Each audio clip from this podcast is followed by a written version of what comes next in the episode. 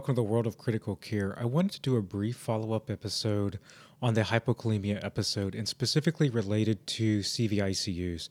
I work in a CVICU and I think hypokalemia can be quite common in the CVICU, and there's a few specific post surgical considerations to have. And so, super brief episode today, but this is something that could have really been attached on to the Taking Hearts episode when you have patients, especially if they have cardioplegia in the CVOR, where they have a chilled potassium solution put onto the heart, you know, this leads to the arresting of the heart. And a lot of times you honestly have hyperkalemic patients. It, it often is the case, but many times that is you're going to see it kind of returning to a normal level by the time they come out. But it seems to be pretty common. You you get a lot of patients where they're slightly hypokalemic, and we're talking about patients that are like three five, three four, three three.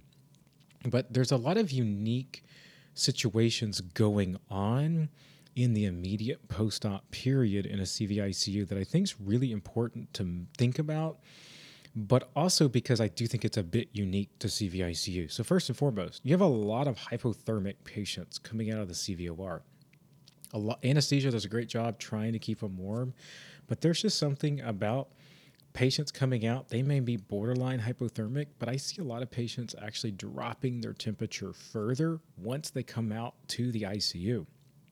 Hypothermia causes a transcellular shift, and you can have hypothermia or have hypokalemia just from hypothermia. Secondly, you have a lot of patients with pretty high blood glucose levels. It's because of the cortisol levels from the surgical procedure that leads to our increased hyperglycemia. And so, because of that, we typically are either on fairly significant either sliding scale insulin or we're on insulin drips. And a lot of our patients are on IV insulin, which again, that's creating a transcellular shift. And so we're again further pushing potassium into our cells.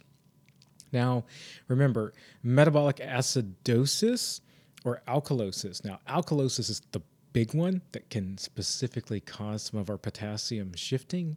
More often, we see some metabolic acidosis, I feel like, in our ICUs. And so, our metabolic states, again, can affect things, but it's something to remember. Now, also remember epinephrine, it affects that beta 2 adrenergic receptor. And so, because of that, if you're on an epinephrine drip, that could uh, potentially affect our potassium levels slightly. So, again, we have some unique situations that cause transcellular shifts in a CVICU. But also remember, too, CVICUs, you have a heart many times, especially if it's a patient whose baseline pre op was not as robust. Maybe they've got a pretty reduced EF. They've got a lot of ischemia in the past. Maybe they've had stents in the past. One of their stents is down.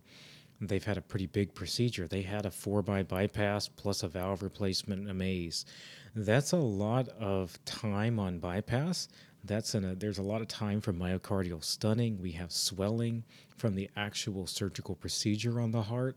All of that puts your heart in a potentially increased irritable state. And remember, a heart coming out of that procedure is at a higher risk for dysrhythmias. And so remember, hypokalemia on its own may not cause a dysrhythmia, but if that heart's already at a high risk, that may be the tipping point for your dysrhythmia.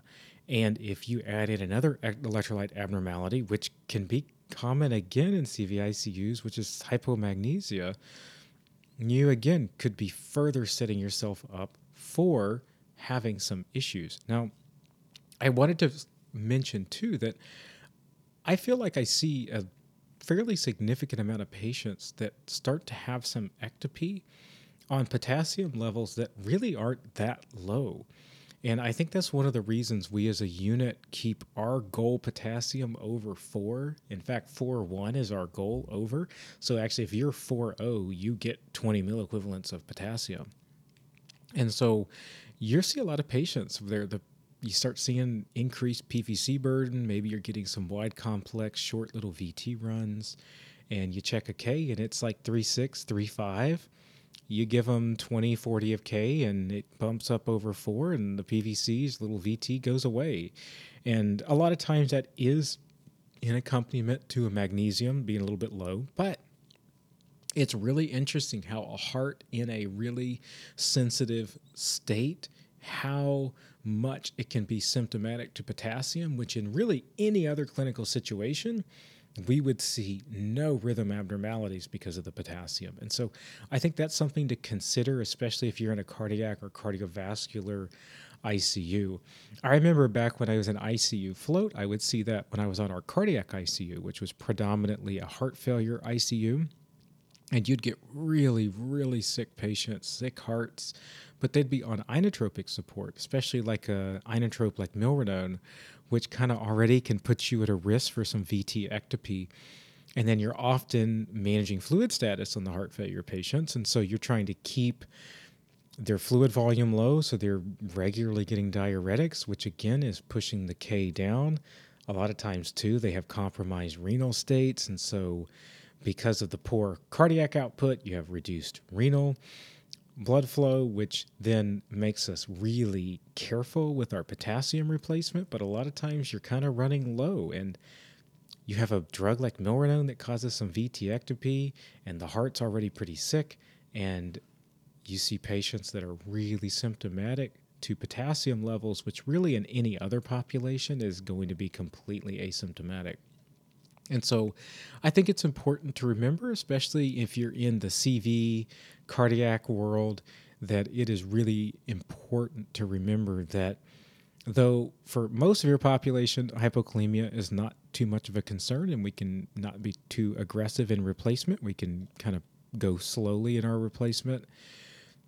In our in our really sick hearts and in some of our unique post-surgical world, it's really important to be thinking about our electrolytes and trying to stay ahead of the curve in terms of our replacement.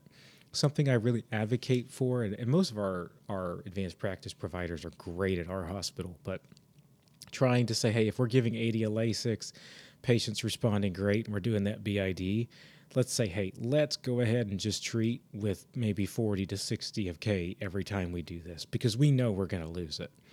And so those are things that I think can be really valuable to get ahead of the curve on in terms of our, our patient care. Thanks for listening. I, it's, a, it's a super short little little snippet, but it's something that I do encounter quite regularly working in a cardiovascular ICU.